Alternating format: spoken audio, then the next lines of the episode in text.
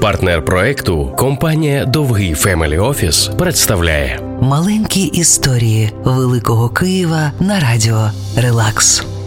Початок ХХ століття у Києві новий тренд на езотерику. Щовечора у столичних домах проводять спіритичні сеанси або пліткують про знаменитого європейського містика Стефана Самбора, чиї здібності проявилися у Києві. Художники малюють демонів, архітектори зводять химер. А будинок на великій Житомирській 8Б стає наймоднішим центром для відвідин потойбіччя. Його власниця, пані Іполита Цезарина Роговська, займалася небезпечною справою. Потрапити до неї на прийом, щоб дізнатися майбутнє, поговорити з душами померлих було майже неможливо. Охочих було безліч. Адже тільки тут відвідувачам гарантували захист від сил зла.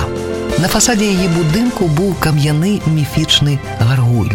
Подейкували, що його привезли з того самого собору Паризької Богоматері, який славиться такими статуями.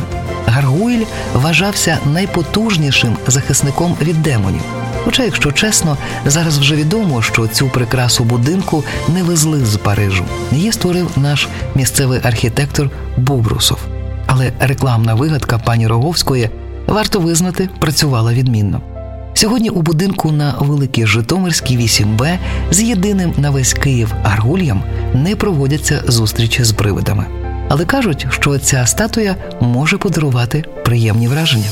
Маленькі історії Великого Києва на радіо Релакс. Партнер проекту компанія Довгий Family Office.